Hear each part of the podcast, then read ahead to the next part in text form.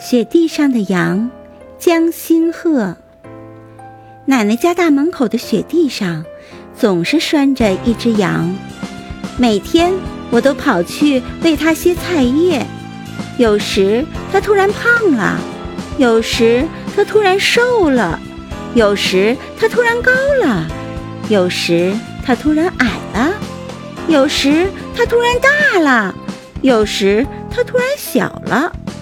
其实它并不是同一只羊，只是我把它当成同一只羊来喂，因为我尽量不去看它旁边那个肉铺，以减少内心的悲伤。